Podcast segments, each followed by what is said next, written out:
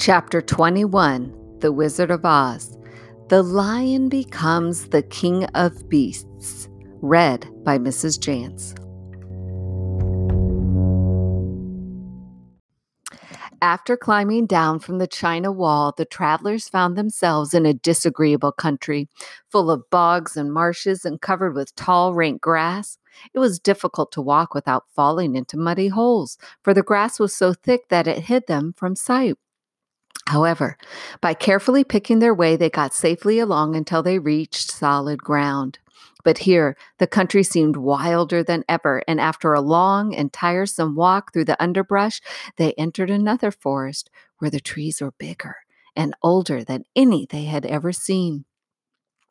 This forest is perfectly delightful, declared the lion, looking around him with joy. Never have I seen a more beautiful place.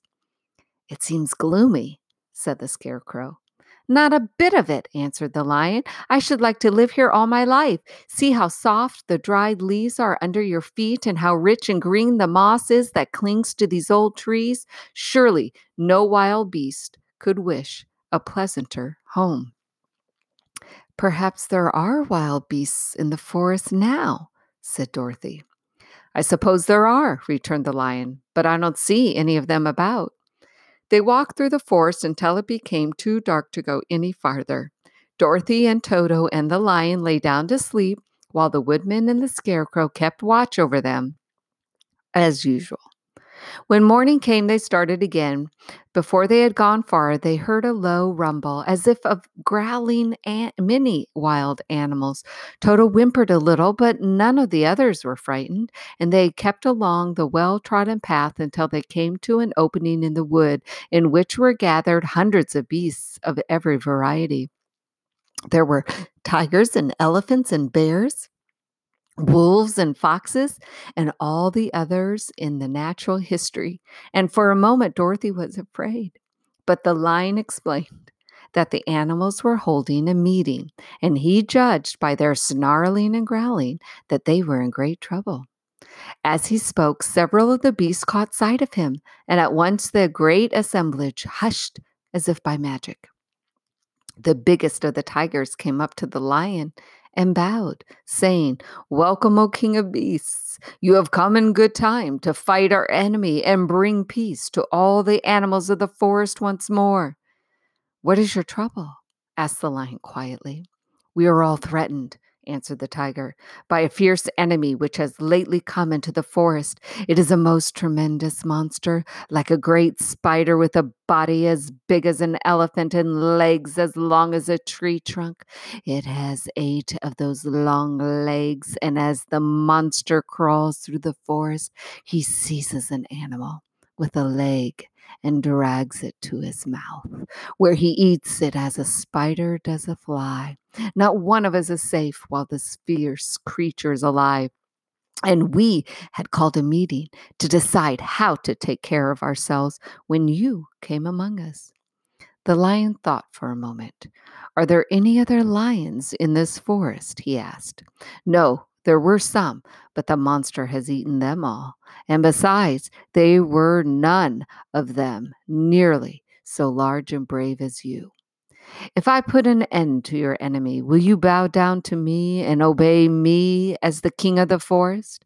inquired the lion. We will gladly do that, returned the tiger, and all the other beasts roared with a mighty roar, We will. Where is the great spider of yours now? Asked the lion. Yonder, among the oak trees, said the tiger, pointing with his forefoot. Take good care of these friends of mine, said the lion, and I will go at once to fight the monster. He bade his comrades goodbye and marched proudly away to do battle with the enemy. The great spider was lying asleep when the lion found him, and it looked so ugly that its foe turned up his nose in disgust. Its legs were quite as long as the tiger had said, and its body covered with coarse black hair. It had a mouth with a row of sharp teeth a foot long, but its head was joined to the pudgy body by a neck as slender as a wasp's waist. This gave the lion a hint of the best way to attack the creature.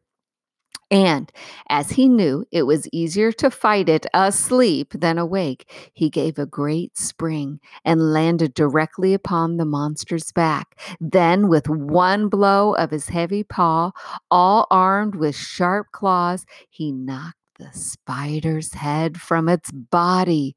Jumping down, he watched it until the long legs stopped wiggling when he knew it was quite dead. The lion went back to the opening where the beasts of the forest were waiting for him and said proudly, You need fear your enemy no longer. Then the beasts bowed down to the lion as their king, and he promised to come back and rule over them as soon as Dorothy was safely on her way to Kansas.